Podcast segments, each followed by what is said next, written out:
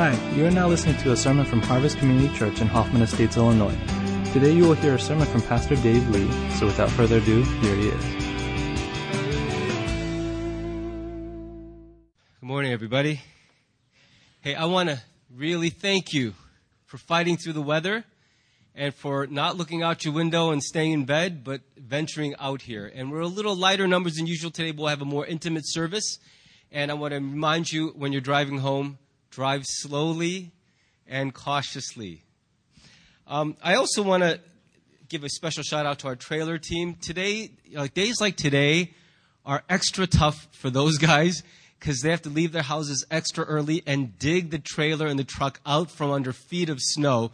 And so today was a really tough day for those guys, and they were heroic in their efforts. I think we ought to just recognize that this normal setting we're used to doesn't happen by magic. And uh, so, really want to thank those guys for coming out this morning. Uh, for those of you who are, are, are here today, you are most welcome. Glad to see some new faces and some faces we haven't seen in a while. We just want to welcome you in the Lord. And every year, at the start of the year, I like to kick off with a message that I hope will set a certain tone for us as a church for the whole year. Last year, uh, we started off the year with a series on discipleship because that's something we wanted to think about all year long was are we growing as disciples of jesus christ? And this morning uh, i want to start with a message called sweeter than honey. And it's not a message about the benefits of stevia. It's a, it's a message about the word of god. The word of god. And I feel really strongly about this this year that it's my prayer this year, 2014, will be the year of the Word of God at our church. A year of reawakening to the power and the joy of knowing what God says. So let me start with the question. How many of you guys, I want to actually see a show of hands. How many of you guys have one of these at your house? Raise it high. Let's see them fit arms and, say, okay, so let me ask you another honest question. Because when you bought one of those and you brought it to your house and you put it somewhere where you did, did you have delusions or I shouldn't say delusions, visions of grandeur. You you pictured yourself every day like reading the newspaper as you're jogging and you're up at four in the morning. Did you did you picture that kind of in your mind? Like had maybe this is kind of like the vision. You just pictured yourself looking out the window at the greenery and just running and you feel great. But is this more like the reality? How, let me see another show. How many of you guys, your treadmill is a clothes hanger or a clothes, clothes storage device? So that's what mine was for a really long time. And uh, if that's the case for you, you're in good company. Americans, we spend about $4 billion a year on fitness equipment. 4 billion with a B every year. But according to the New York Times, almost 40% of the people who buy that fitness equipment say that they almost never use it at all. So, in other words, home fitness is a donation program. It's corporate welfare, really, because we're donating money to these companies who are selling us a vision of a better us that often doesn't materialize. I think much the same could be said for Bibles in America. I mean, obviously, you probably have a Bible at home. Every year in the United States, 65 million copies of the Bible are either sold or distributed in this country every single year. In fact, 88% of Americans own a copy of the Bible. That's pretty astounding considering that 88% of Americans are not followers of Christ or even acknowledge that the Word of God is the Word of God. But 88% of Americans own a copy of the book and the average American household has 4.4 copies of the Bible, according to the American Bible Society. Despite the ubiquitous presence of the book called the Bible in American life, the truth is, it's really not that much a part of our lives. Um, biblical illiteracy, I think, is at an epidemic level. And listen to this statistic by Lifeway Publishers 19% of Protestant churchgoers read their Bible every day, and 81% do not. So, 8 out of 10 of us are not having a daily relationship with this book which we have claimed and which God has promised is His word for us. I think a lot of things get in the way of our spending time with Scripture. There's so many diversions and distractions, but I know that even in this modern age, it is possible to devote yourself to the study and the relishing of God's Word. I, I didn't clear this with him ahead of time, so I hope it won't embarrass him, but I always think of Marcus when I think about a love for the Word of God. Um, he is a oddity in our culture that he doesn't watch television. It makes me so uncomfortable because he spends his time in Word of God. And I just, I really love the idea that, that it's possible in this world that we live in to devote yourself to the Word of God as a, a source of real pleasure, real satisfaction. Now, this biblical literacy that's, I think, rampant in America has led to some very embarrassing results. Do you know that uh, less than 50% of Americans can name the first book of the Bible? And here's one that I thought had to be wrong at first uh, but it comes from a, a, very good source. 12% of Christians in a 1997 poll thought that Noah's wife was Joan of Arc.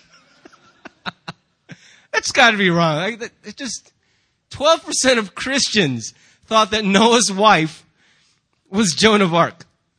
So anyway, I know that one of the most common New Year's resolutions for followers of Jesus is this year we want to read the Bible more.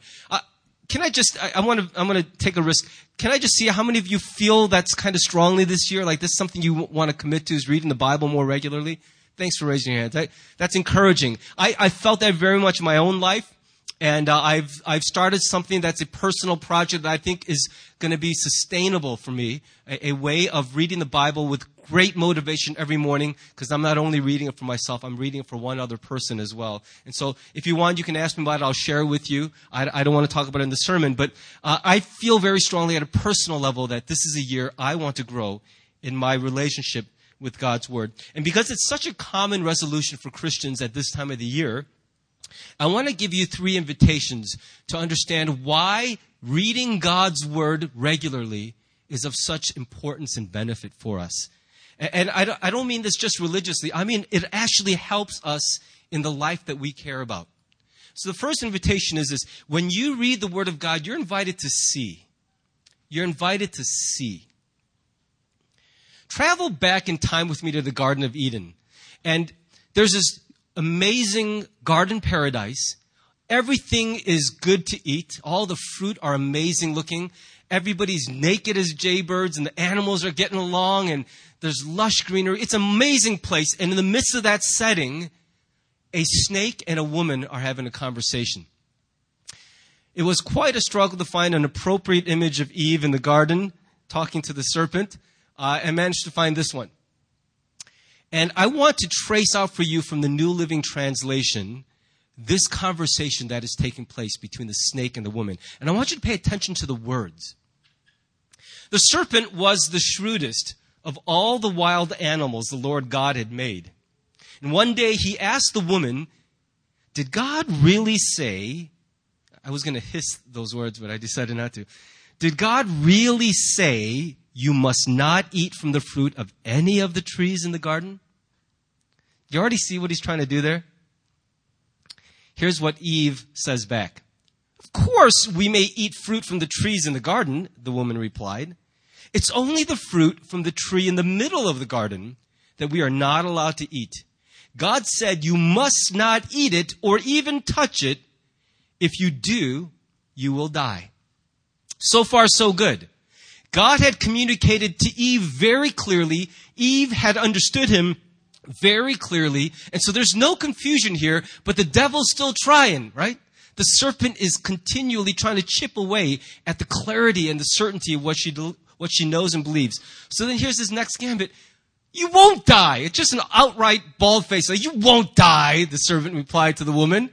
God knows that your eyes will be open as soon as you eat it, and you will be like God, knowing both good and evil.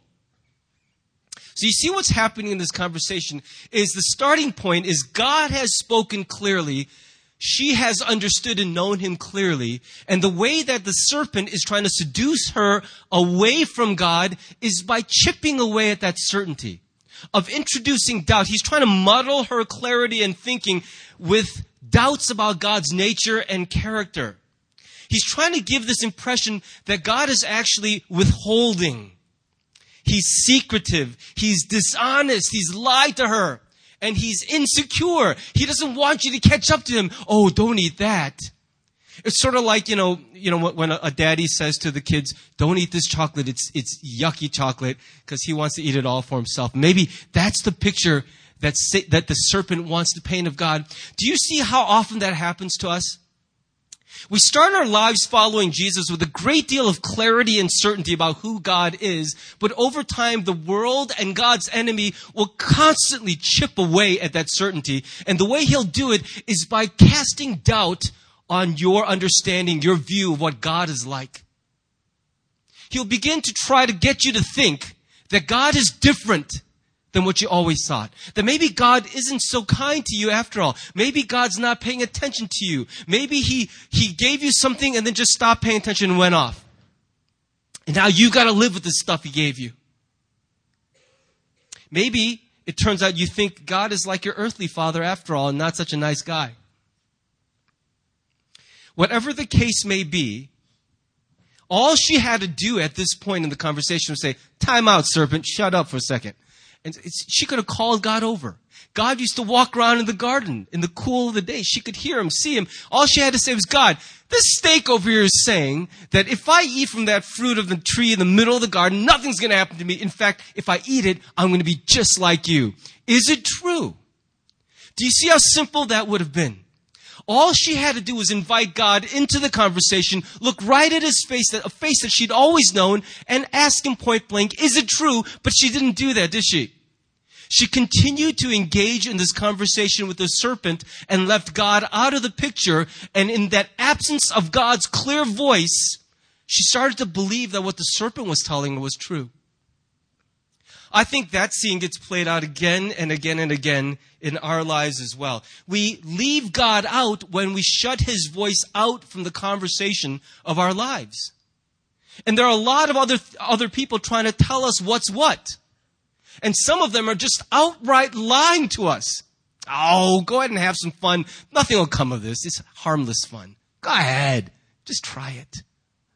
People are trying to damage us and lie to us. And at those moments, all we have to do is invite God into the conversation and He'll clear up the mess right away. But when we don't do it, the results can be devastating.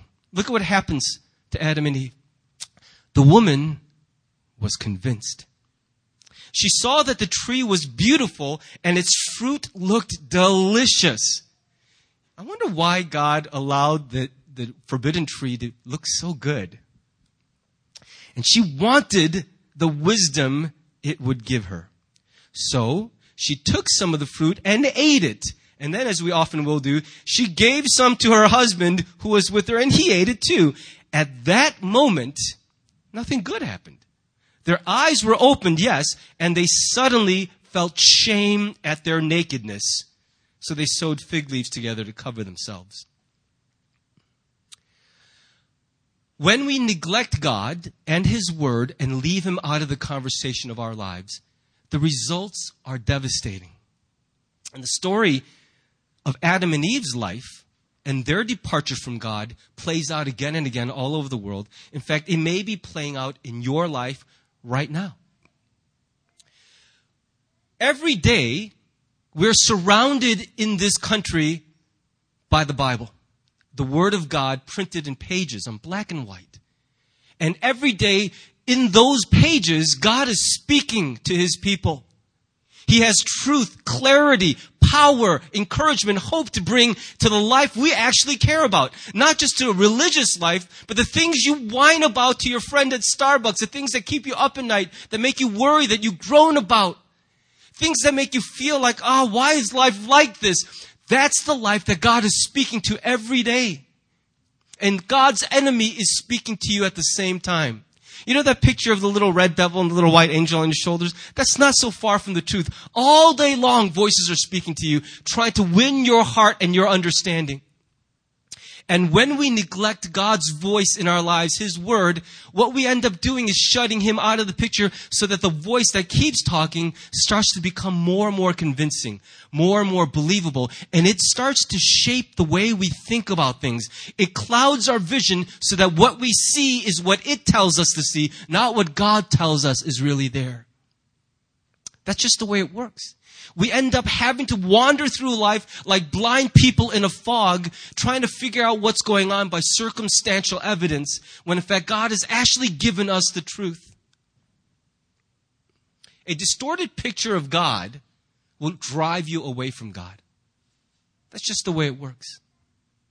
I remember hearing a false rumor about a friend of mine in college, and it really caused a rift between us. And I was a young, you know, when you're that age, you think you know everything. The truth is, you actually know almost nothing.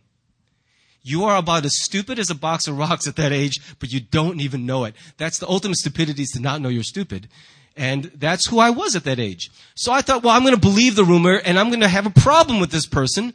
And we started to drift apart because I thought that the rumor I heard depicted this person the way they really were, and I didn't like what I was seeing. The truth was that the person spreading the rumors was an evil serpent.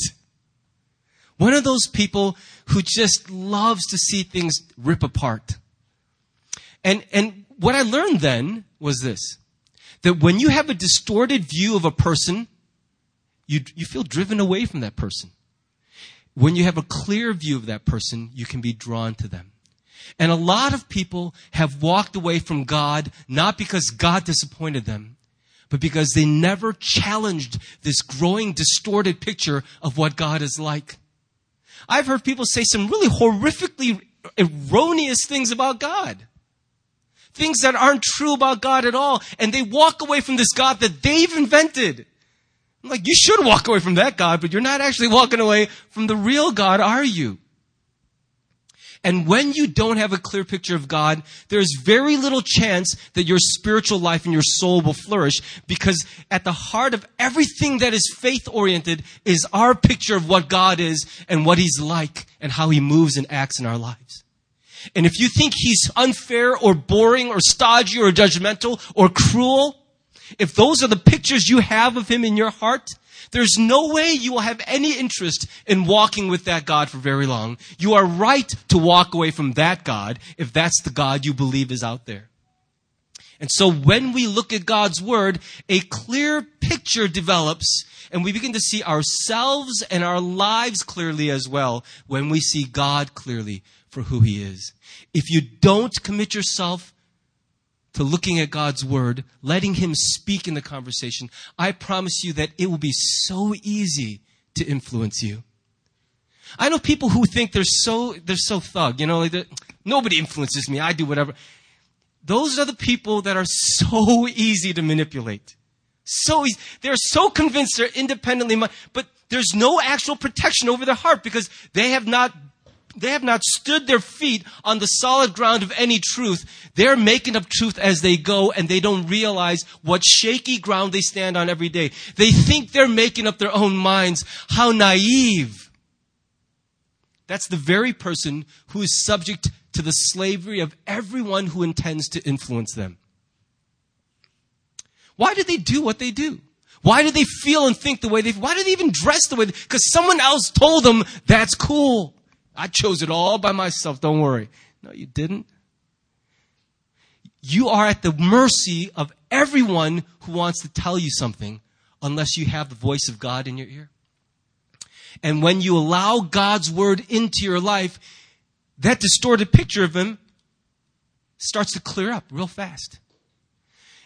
Incidentally, what happened with my friend in college, whenever that kind of stuff happens to you, here's my advice. Go straight to the source. Just, hey, come over here. Somebody told, I'm not going to tell you who, but somebody told me blah, blah, blah. Is it true? And look right in the face. Just like Larry David. Just look, look right in the face. And will they lie? And if they pass that smell test, they have told you the truth. Never take it on second evidence, on another person's say so. And I think the same should be said of God. If you really want to know what your God is like, let him tell you himself. Let him represent himself truly in your life. By the way, uh, King David says in Psalm 119 that there is no need to stumble about in the darkness, living life in a fog, wondering what to do next, what life means. He says that God's word is a lamp to our feet and a light to our path. And can I, can I just uh, honestly ask you, could you use a little bit of light in the path ahead of you? Are any of you at a, a crossroads where your industry or the economy or your, your partner, your mate, your friends, your family are creating storms of change and forces in your life that are causing you to move when you haven't planned on doing so? And you have some you have some hard choices you got to make. There's internal pressure building up. You know something's got to be different but you're not exactly sure where to go. And so you've sat on the edge of change for the longest time wondering what to do next could you use a little light for the path ahead of you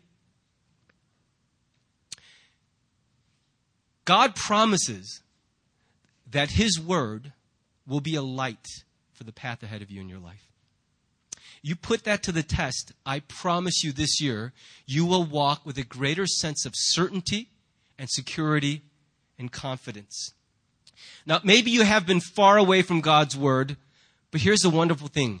He invites you back right now, right away. There's no preamble, there's no hoops to jump through. You can pick up that book today and ask God to speak. And when you return to God's word after a long absence, it's sort of like when the lights happily come back on during a blackout. You know how in the beginning of a blackout, it's so romantic and exciting. Everyone's running around getting candles and you play like board games and candlelight. But after about an hour or two, you're like, this is getting really old. I'm so sick of this. I want to turn my computer back on and see what. And when the lights come back on, isn't it the, just the most comforting and assuring thing? And that's what it feels like when you return to God's Word after a long time away. Let me give you a second invitation, a reason why returning to God's Word has such real benefit for our lives. And that is that it invites us to hear. Hear. Google's chief executive, Eric Schmidt, once made this observation.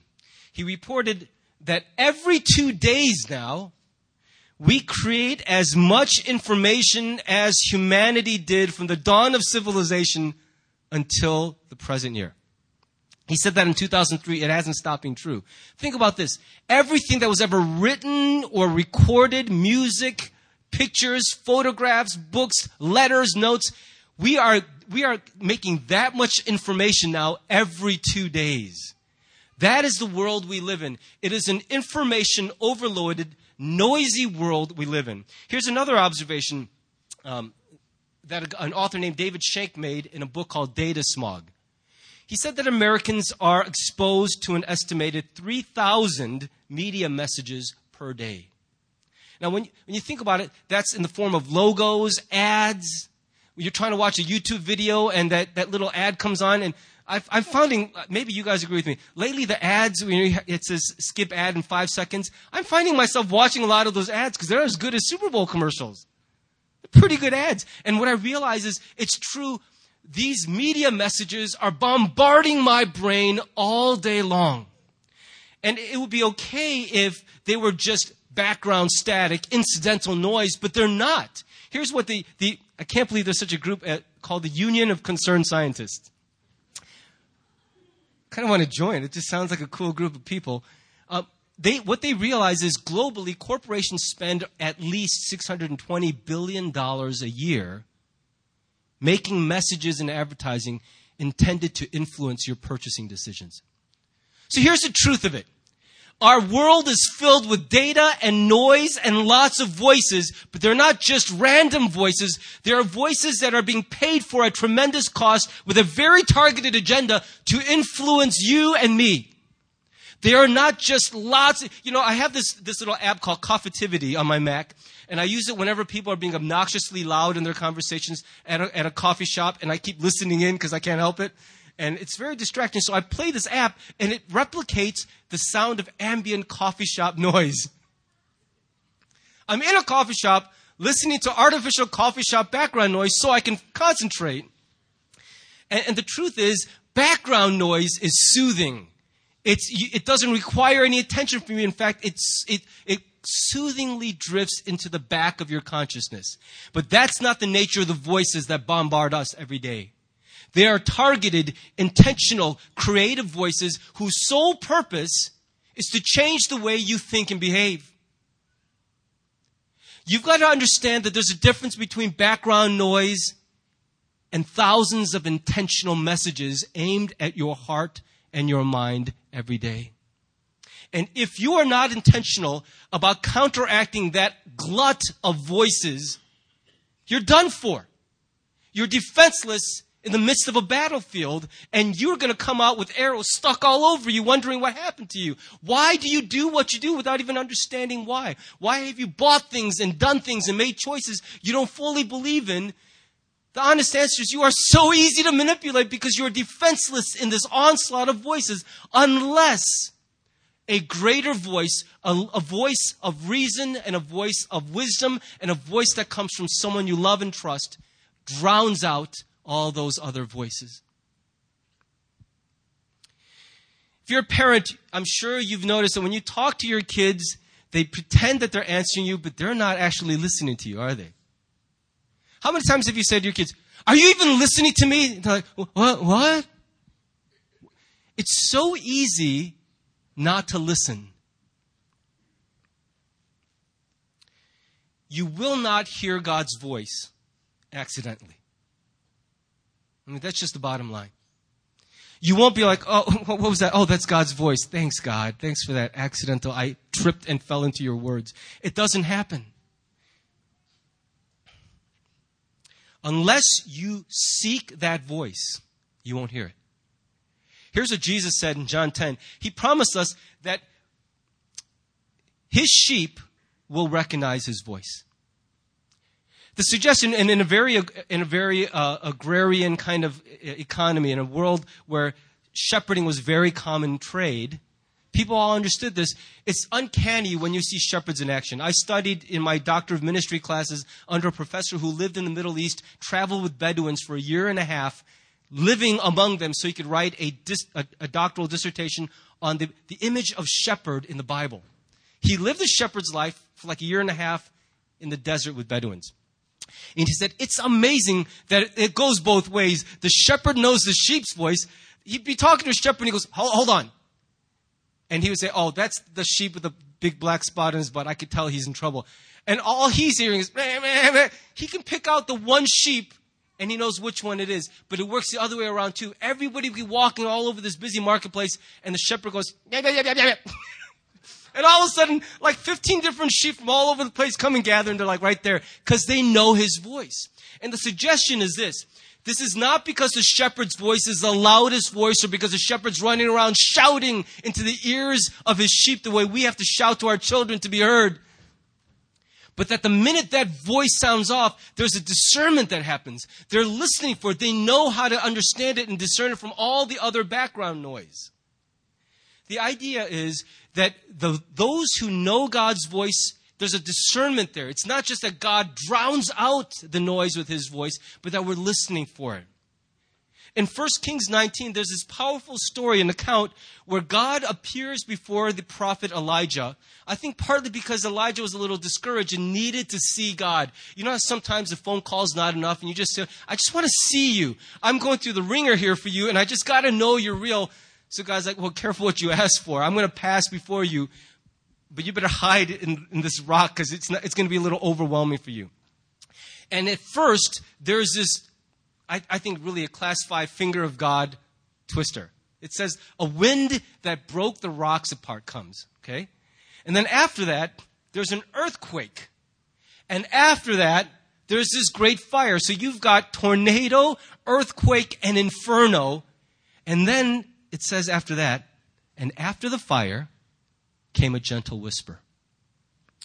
So God is not in the noisy, loud, abrasive things. But after all that's done, he comes in a gentle whisper. And you got to wonder why he does that. It's because it seems that God speaks to people who are inclined to listen. God's not a screamer. You know, some, some parents are screamers, aren't they? They scream all the time, 24-7. That's why the kids can't hear them. They're just so used to the sound of your screaming, it doesn't even sound like screaming anymore. It just sounds like mom's voice. Come to dinner! Oh, mom wants us to come to dinner. Why are you here? And after a while, what you realize is kids go, that's mom's just how she talks, you know. And guess what? They're going to grow up learning to talk just like you. It's going to be embarrassing when they talk to each other like that. You're like, who taught you to talk like, oh, I guess I did.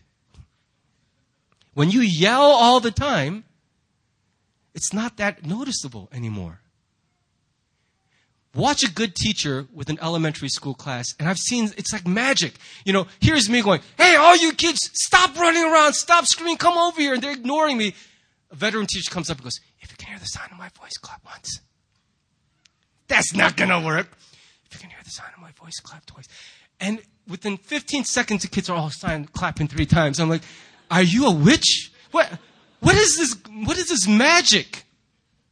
It's because sometimes the most noticeable thing is the quiet thing. And it's, it's like this. When you want to hear, you really strain to listen, you will hear. You will hear. God talks to people who are inclined to listen because he understands in his infinite wisdom what a colossal waste of time it is to talk to people who aren't listening. Do you realize I see everything up here when I'm preaching? And three Sundays ago, we set a record in 20 years of ministering at this church. Three weeks ago, we set an all-time record of the largest number of you who were dead asleep during the sermon. I, and every week, there's some of you doing the whole,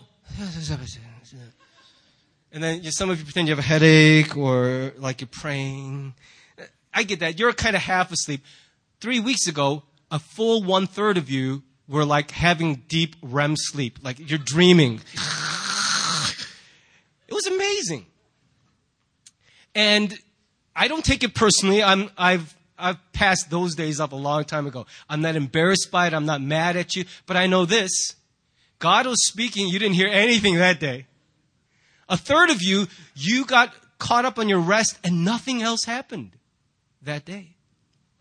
Because God doesn't force himself on us.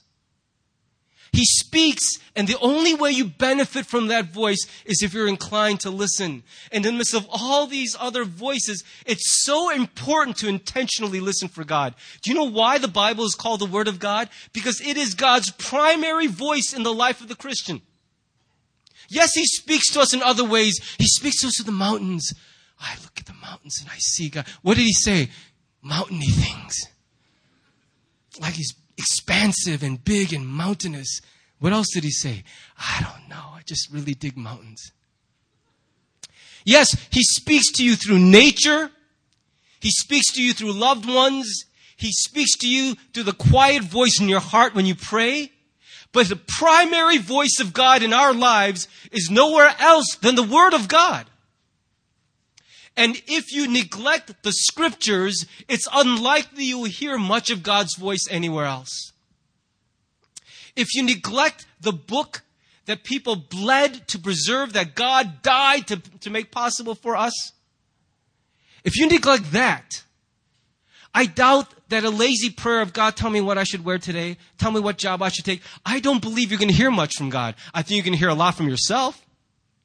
I think you will be incredibly susceptible to every influencing voice from among your friends and your family, but I don't believe you'll hear much from God's voice. If you neglect God's primary voice in your life, it cannot be substituted by all those little, little pieces, those remnants of his secondary voice in our lives. You cannot ignore scripture and go look at a mountain range and grow in your faith.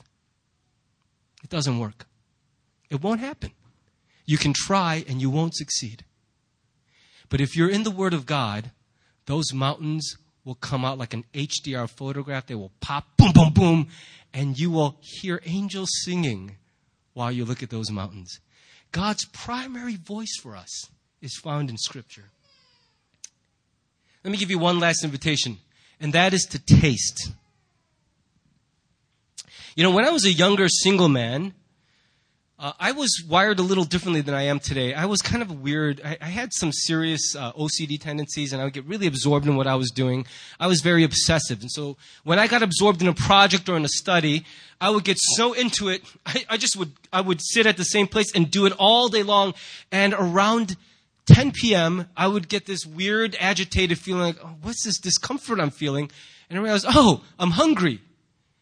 I'd gotten so into the work, I hadn't eaten anything since dinner the night before and it's 10 p.m. and I go, oh, that's what I'm feeling. This growing irritation and, and, discomfort is hunger pains. Because when I was younger and single, food was just not very important at all to me. It was like a complete non-factor in my life.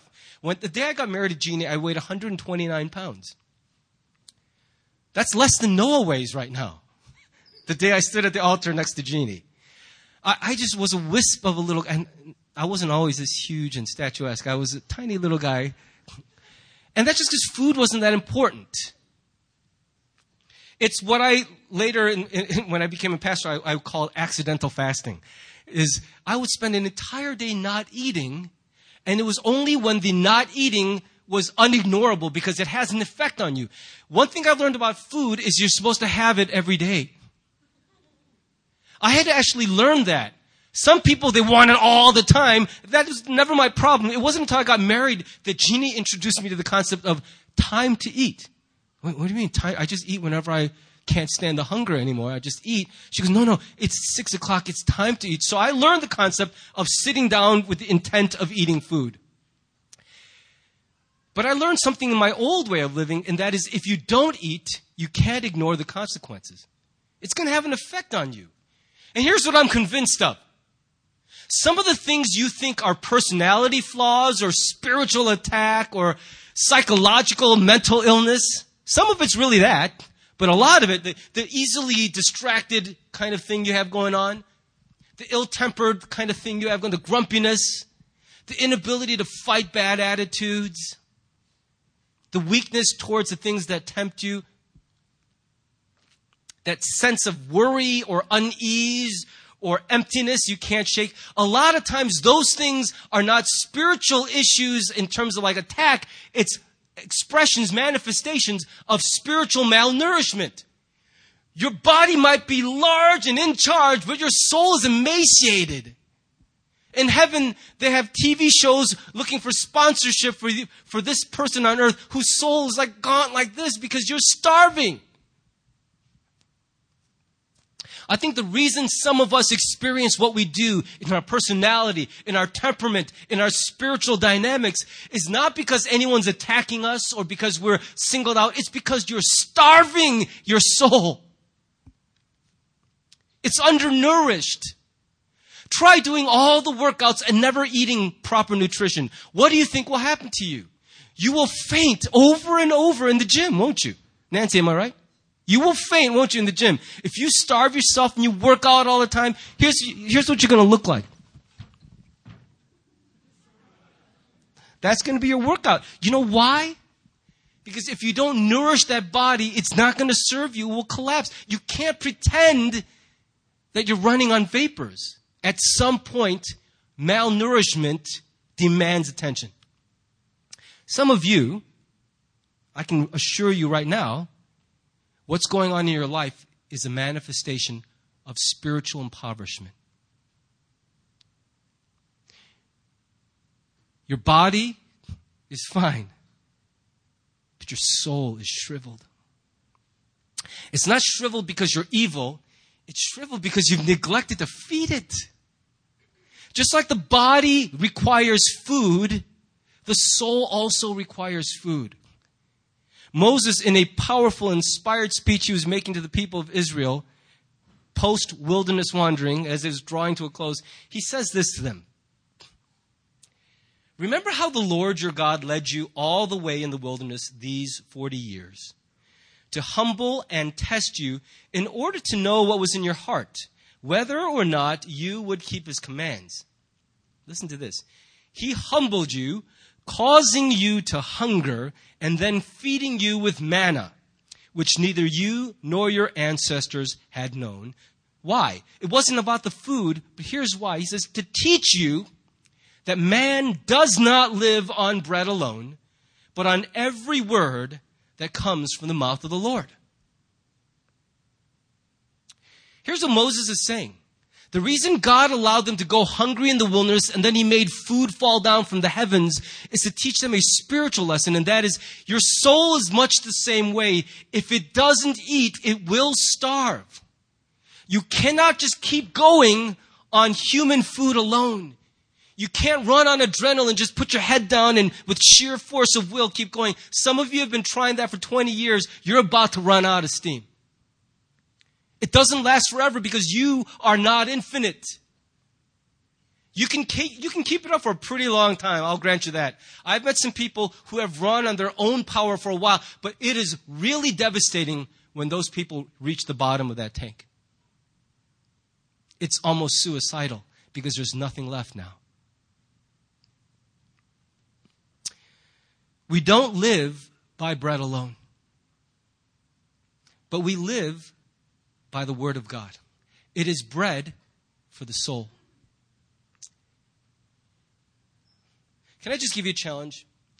And I know not everybody here is a parent, but this is especially relevant to parents, I think. When your children look at you, moms and dads, what do you think they see?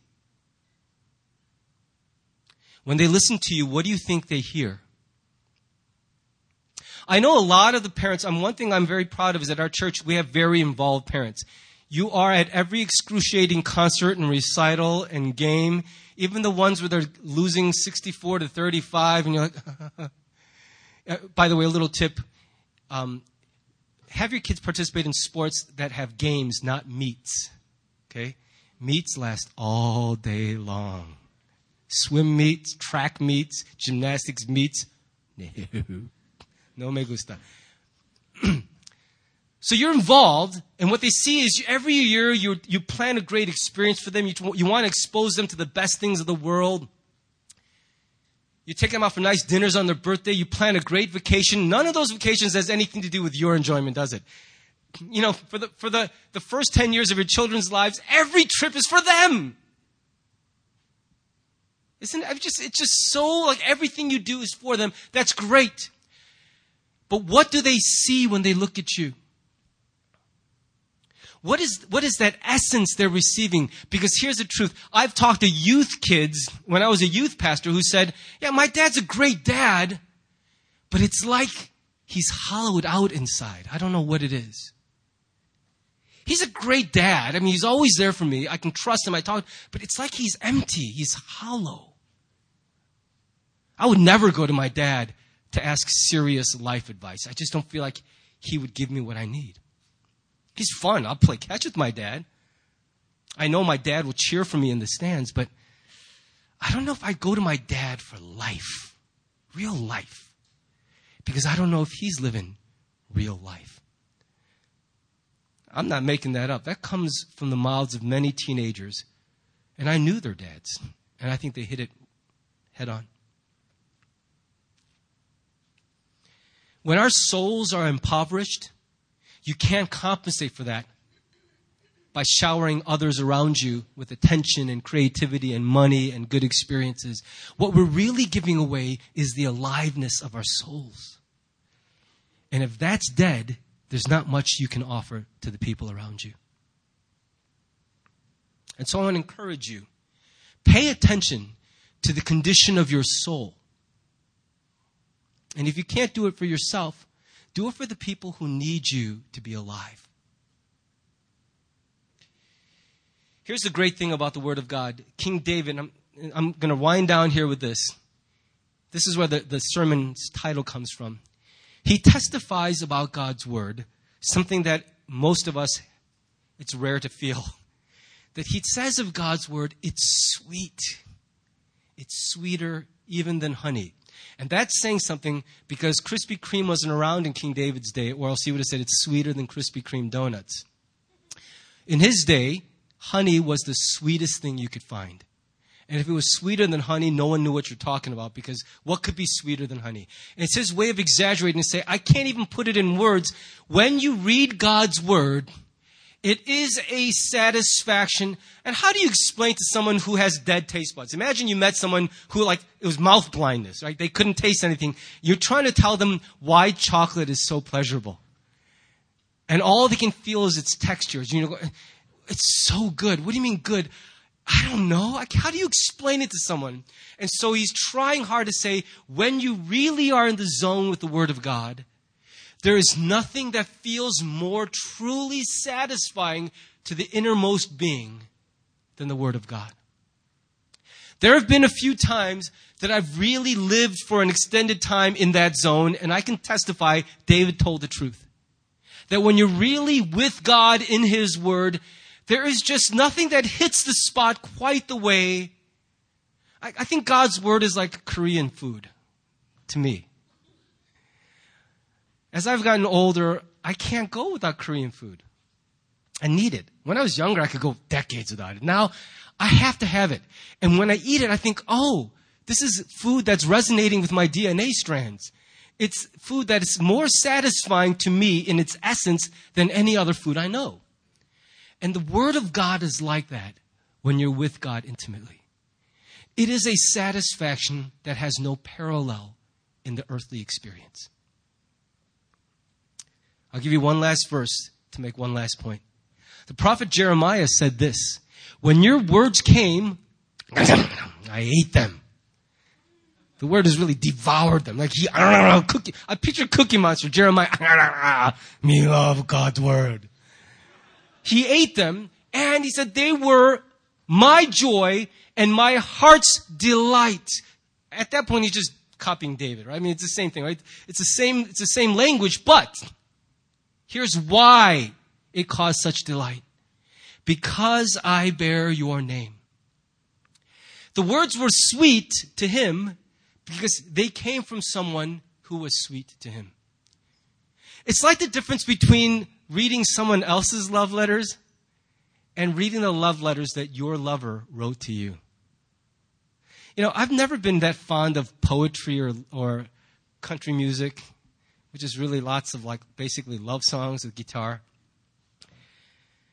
But when Jeannie used to write me these letters, and because it was unusual for her to be so expressive, you know, like, in, so when she write these letters, I treasure them, and I've shared with you before. I carry them around in my study Bible. When I'm in a bad mood, I read them because they delight me still. 20 years later, the love letters she wrote to me still make me feel good inside. It's a mystical thing. I, I don't, I can't really explain it, but it's not that her words are so good. She's not that great a writer, right? I mean, she's okay. I'm not going to let you read them, but give them a C plus in terms of love lettery. But I remember what I felt knowing that she was saying those things to me. And I had a massive crush on her at the time. And that's what makes those particular words sweet is not that the words themselves are always so full of life, but they remind me who is saying them to me. How much he loves me. How much he's already done for me. How he's promised that even when I'm sleeping, he won't sleep. He will keep guard outside of my room, watch over me. He will never grow weary of me. He will never get sick of my repeated confessions. Every time I ask something, he's willing to listen to my request. More times than I can count, he's outdone what I've asked of him. This is the one who writes these words. They're not just words. If that's all they are, no wonder we have no appetite for them. But they are the words of the one whose name we bear, the lover of our souls, the one who cares for you and me.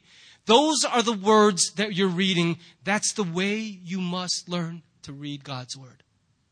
That's what makes it sweet and delightful and joyful to us. And so I pray this year, it will not be the year of religious reading of a holy book, but I pray that this year will be a dangerous, exciting, unexpected adventure, opening up God's Word, letting Him speak, rejoin the conversation of your life. Then you will see Him clearly.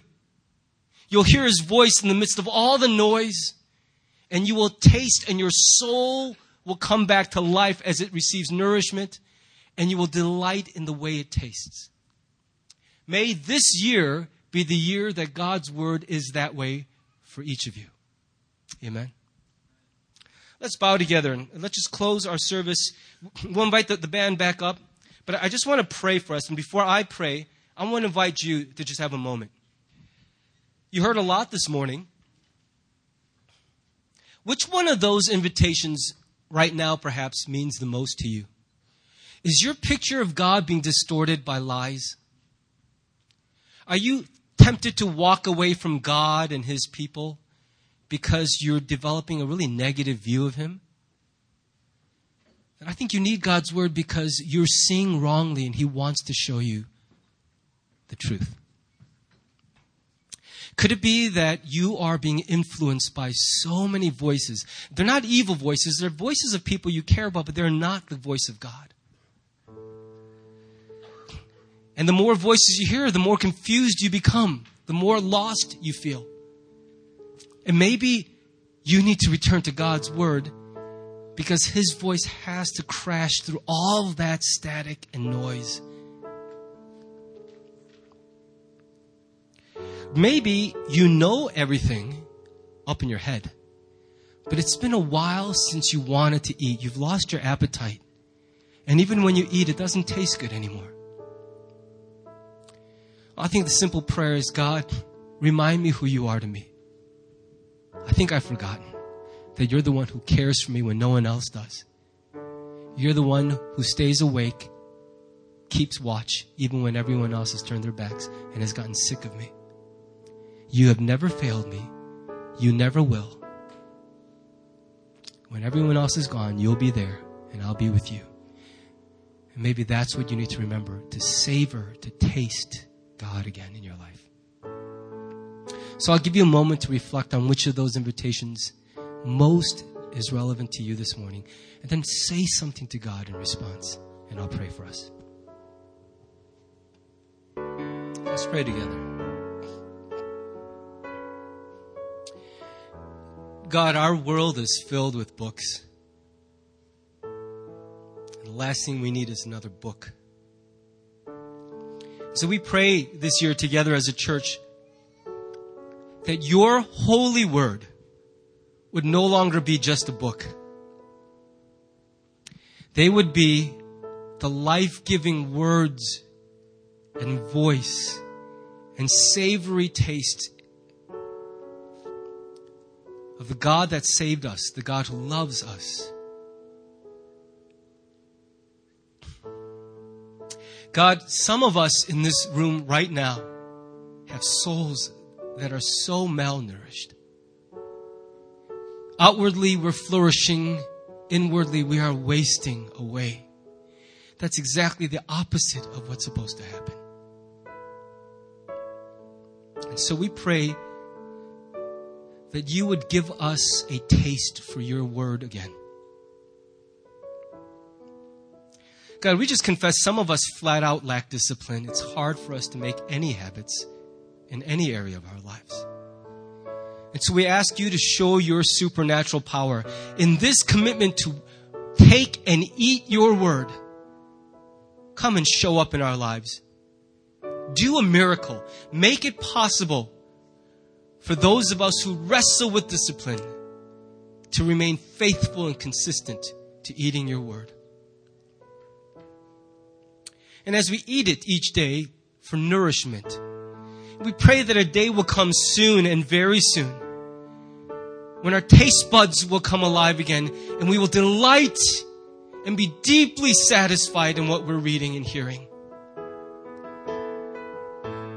May this year be the year of the word and the voice and the presence and flavor of God in our lives.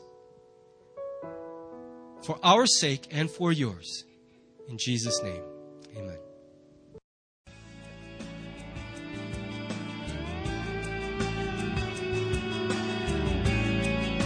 Thanks for listening to the sermon from Harvest Community Church. If you would like more information or have any questions or comments, check out our website at harvest-community.org. Thanks for listening.